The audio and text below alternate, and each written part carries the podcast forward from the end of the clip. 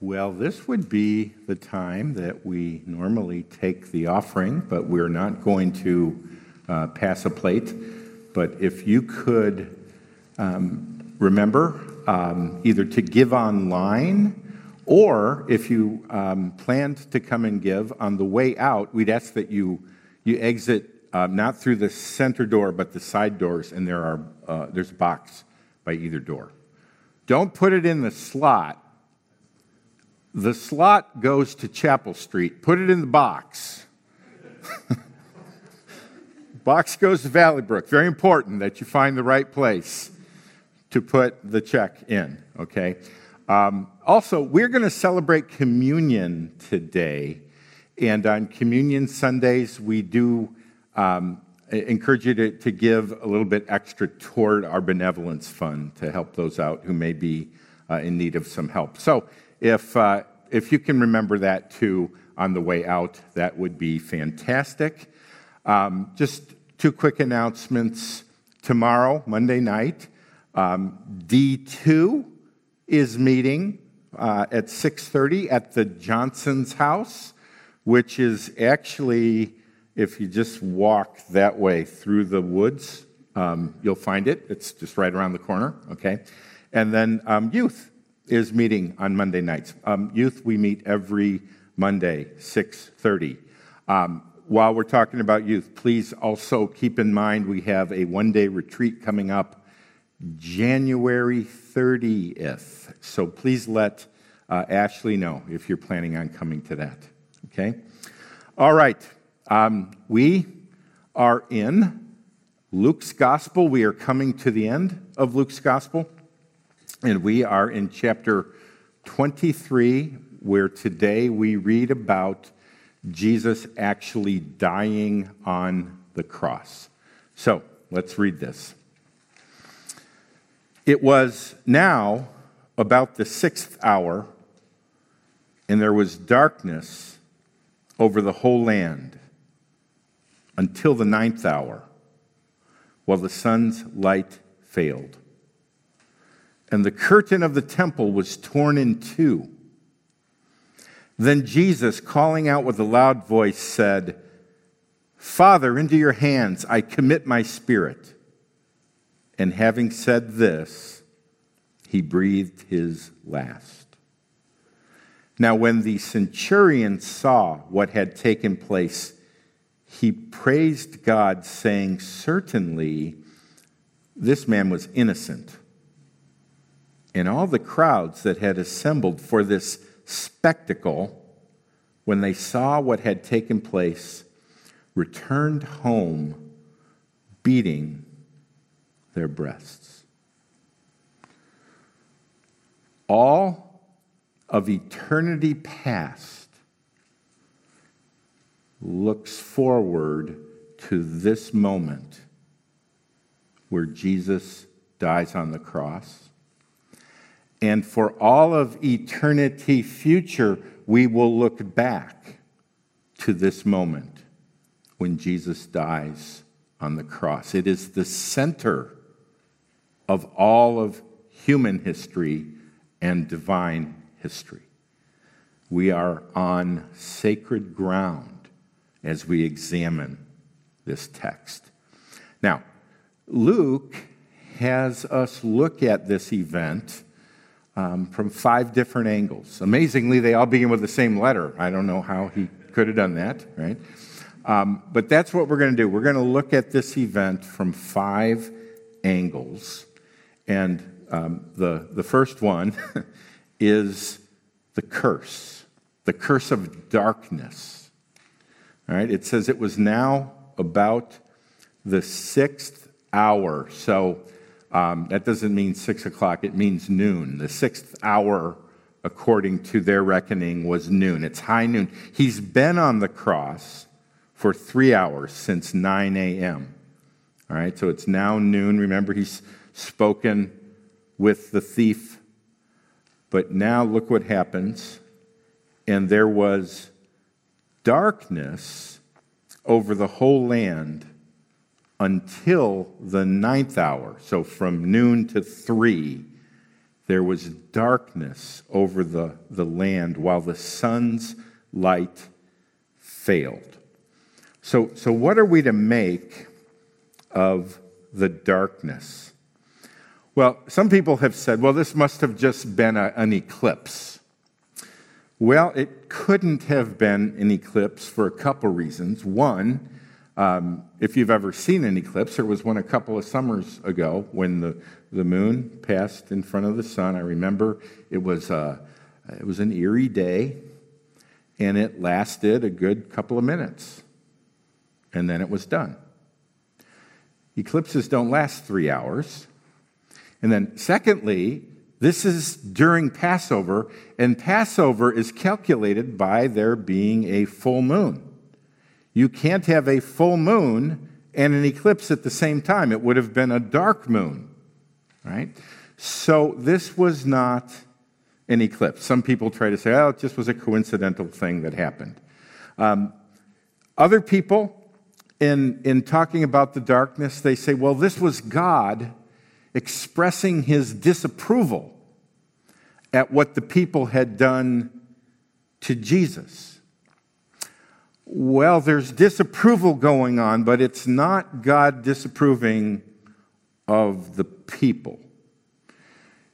Do you remember the 10 plagues that God brings upon the Egyptians? The ninth plague is a plague of darkness, it was a curse upon sinners.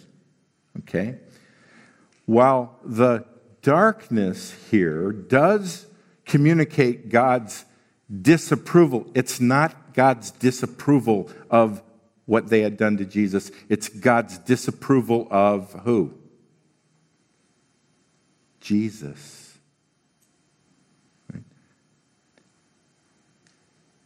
Galatians 3:13 Christ redeemed us from the curse of the law by becoming a curse for us.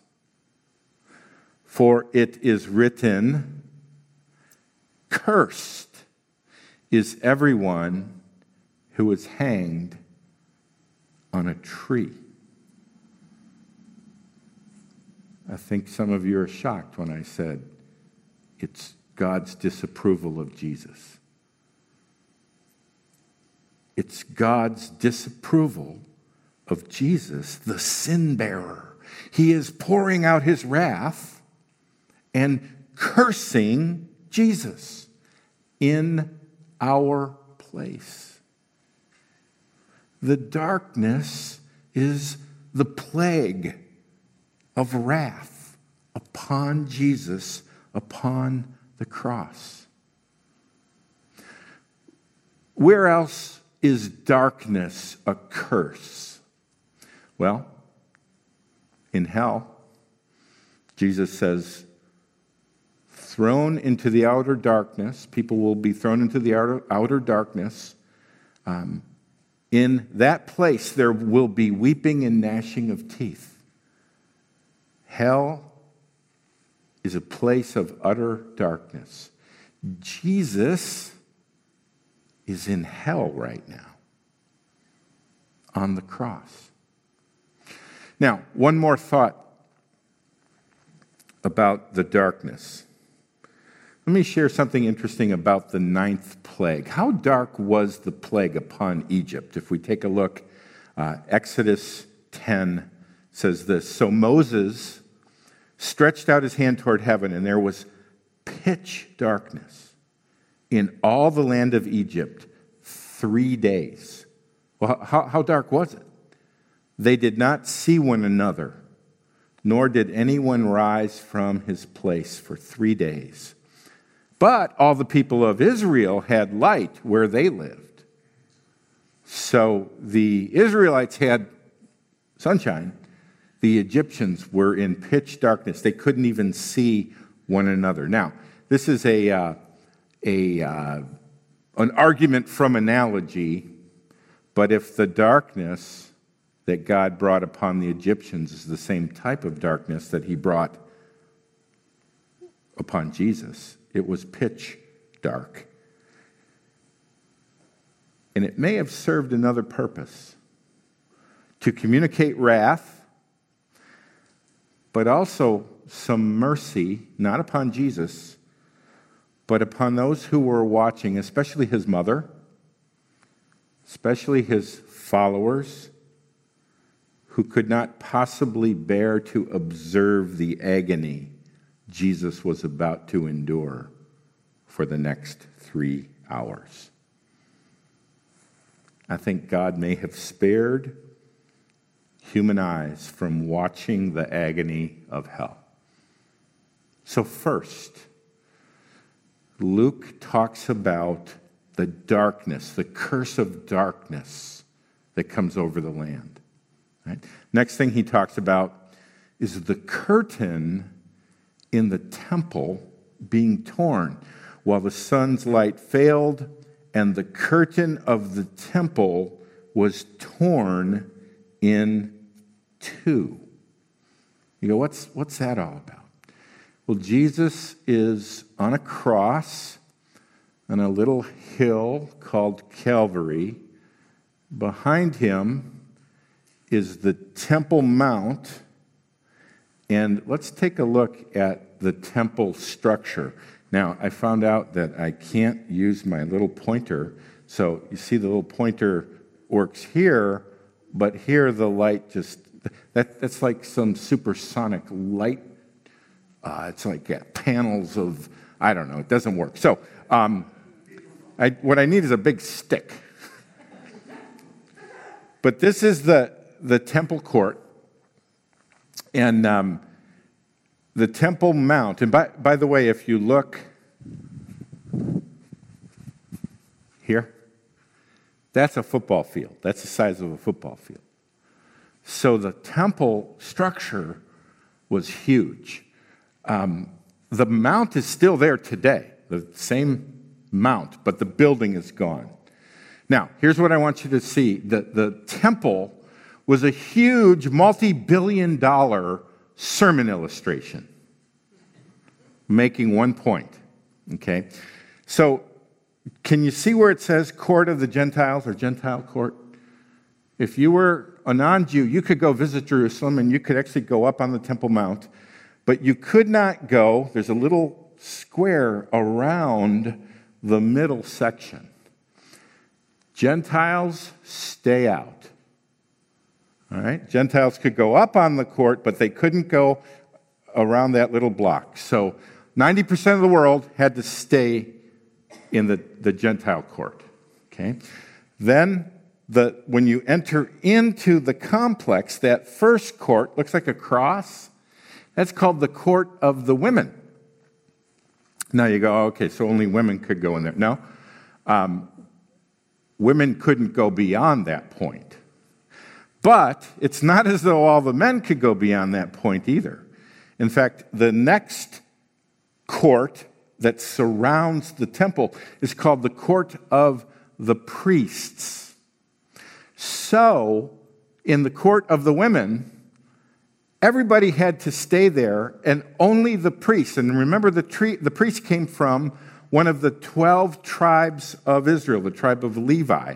So only certain men from the tribe of Levi could enter into the court of the priests, but everybody else had to stay in that front court. So now let's, let's take a look inside the temple building proper. Okay. It's a big room divided with a curtain. And in the front part, it's called the holy place. The back part is called the Holy of Holies. Now, in the front portion, that's where certain priests could go in and they had candles to light and an, an incense, uh, incense to change on the altar, and the showbread was on the table, and you were drawn by lot to serve in that portion of the temple. Remember John the Baptist's father, Zechariah, was drawn by lot to go in, and that's where Gabriel appeared to him and said, You're going to have John the Baptist. Okay? Um, then there's a curtain separating that part of the temple from the back part of the temple called the Holy of Holies. Okay? In the Holy of Holies was the Ark of the Covenant, where the Ten Commandments were. Nobody was allowed back there except one person, the high priest, one time a year. And he couldn't just go back there, he needed blood. First, for his own sins, and it was thrown on the Ten Commandments, on the Ark of the Covenant, and then blood for the people. What was the message of the temple? Stay away. Sinners, stay away from a holy God. You can't just come into my presence, except one time a year, one person with blood. As Jesus is dying on the cross at the foot of the temple, God reaches down into the temple and rips the curtain in two. What, what is he saying? Come. You can come now because of the blood that's being shed on the cross. In the book of Hebrews, it says this Therefore, brothers, since we have confidence to enter the holy places by the blood of Jesus, not the blood of animals, it's the blood of Jesus, by the new and living way that he opened for us. Look at this through the curtain that is through his flesh. And since we have a great priest over the house of God, let us draw near with a true heart in full assurance of faith. You see, the, the real curtain is his body. And by, by God ripping the curtain in two, in essence, he's, he's saying two things. One, that's just a picture of what's going on on the cross. And number two, we don't need that temple anymore. We're done with this curtain because the true curtain has been ripped. And, and now, and, and, and by the way, I think we need to, we need to learn the lesson that, that a holy God can't have sinners just come traipsing into his presence with arrogance but those who are in Christ, we can come into his presence with, not with arrogance, but with confidence. Look at uh, Hebrews 4:16. Let us then with confidence draw near to the throne of grace that we may receive mercy and find grace to help him in time of need. You know, um, you may be here this afternoon and you say, ah, I'm a sinner. I am, I'm not even worthy to be here. I'm not even, I, we're going to do communion. I don't know. I, I, you know what? It's not your record that you present before Him, it's Christ's blood that you present before Him. And He tells us now we can come with confidence because of the blood of Jesus, because his body was ripped into. So that's the curtain. So now let's take a look at the cry. Then Jesus, calling out with a loud voice, said, Father, into your hands I commit my spirit. And having said this, he breathed his last. Let me uh, compare this last thing that he says to something that he cries out earlier. Um, you could call this a cry of endearment where he is entrusting himself to the Father. But earlier, there's the cry of dereliction, is what theologians call it, where he cries out, My God, my God, why have you forsaken me? And these, these two cries almost seem like opposites. One is, Where are you? My God, my, he doesn't even call him Father. My God, my God, why have you forsaken me? And the other one is, uh, Ah, Father, into your hands I commit my spirit. So I think to understand this last cry, we really need to understand the first cry, the cry of dereliction. Um, so when he said, My God, my God, why have you forsaken me? What, what was going on there? Well, some have some have looked at that cry and they've said, See, Jesus never intended to be crucified. He's asking, Why am I here? What has happened? What's gone wrong? No, no, no, no, no. Um, Jesus says the reason he came was to be crucified. In Luke's gospel, three times alone, he says, The reason we're going to Jerusalem is that the Son of Man would be crucified. So this isn't, this isn't to be misread as Jesus didn't know what was happening here. Okay?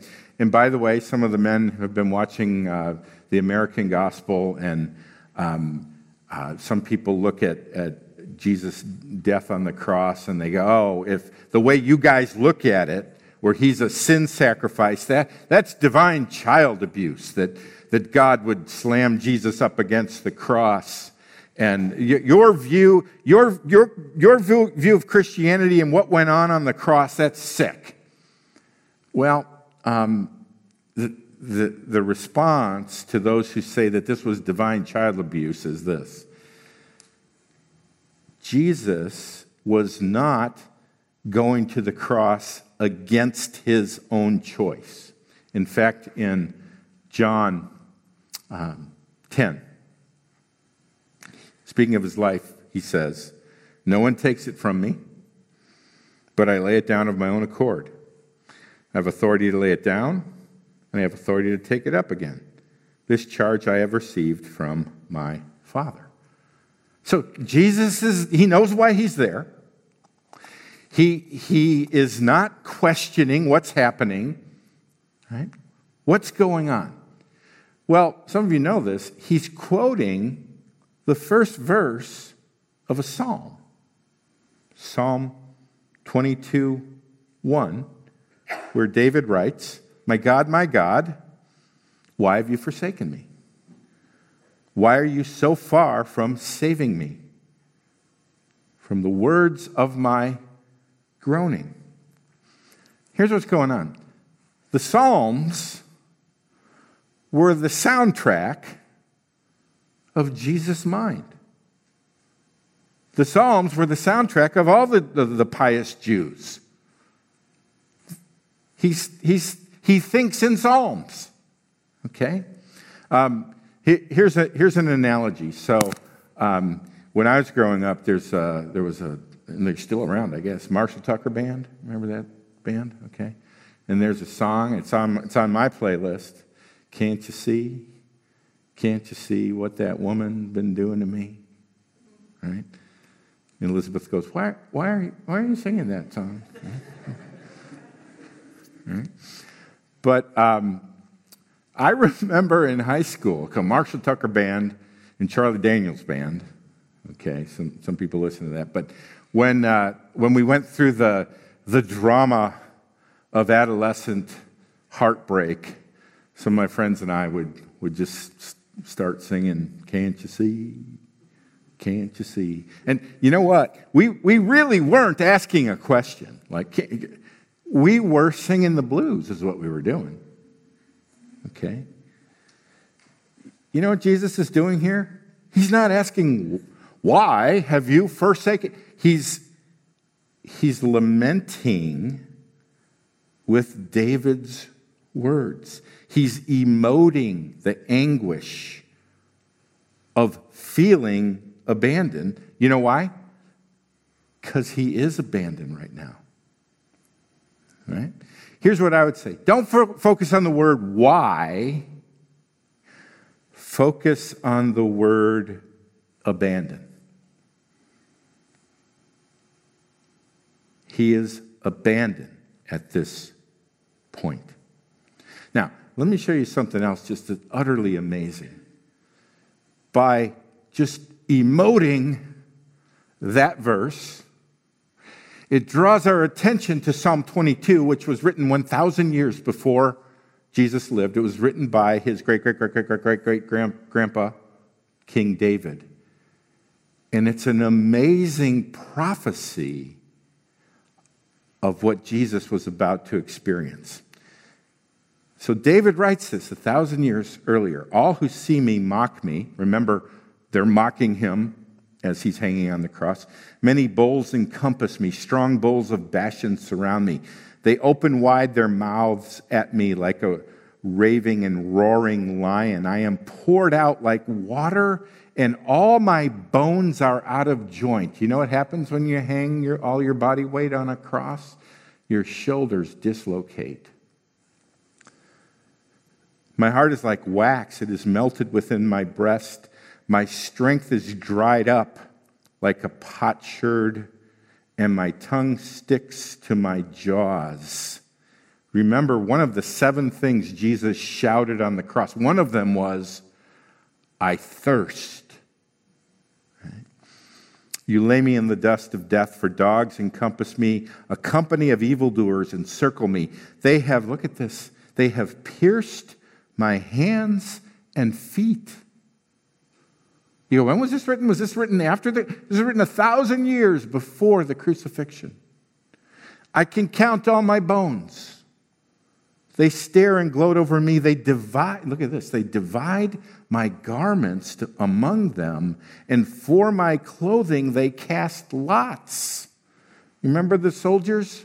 They're so cold hearted that they nail him to the cross, and as they rip his clothes off, they divide up his clothes, and one of them, they don't want to rip it, so they roll a die, and some guy wins his, his garment. That's all Psalm 22. Okay?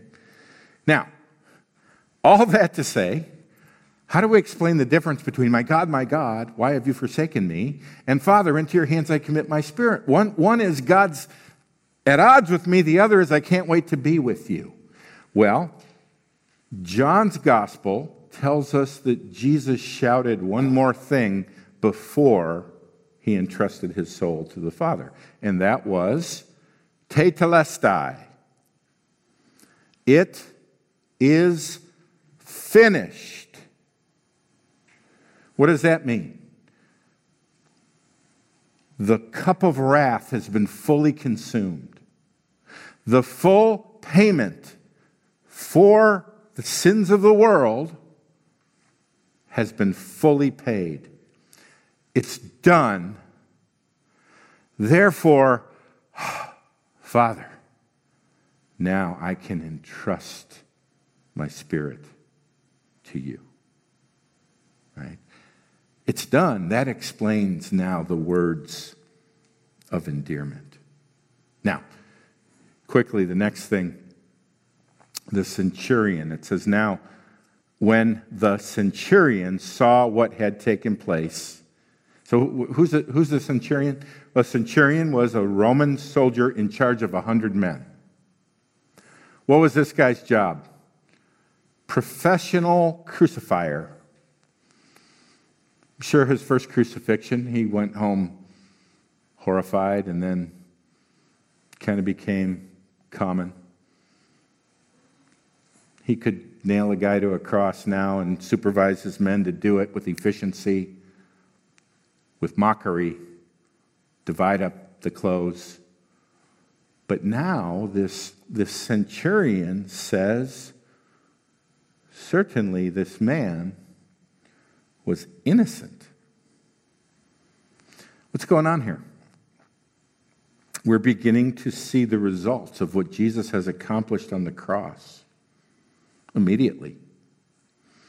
The people who had just heartlessly crucified him come to believe in him. This is a confession of faith. In, in uh, isn't it like Luke that the first confession of faith comes from the mouth of a Gentile? Okay. Um, Matthew tells us it wasn't just the centurion, but the, the other soldiers, when the centurion and those who were with him, keeping watch over Jesus, saw the earthquake. By the way, there was a not only the ripping of the of the curtain, but there was an earthquake, right? And what took place? They were filled with awe and said, Truly, this was the Son of God. So it wasn't just the centurion, but the other soldiers at least come to believe that this is the Son of God. Okay?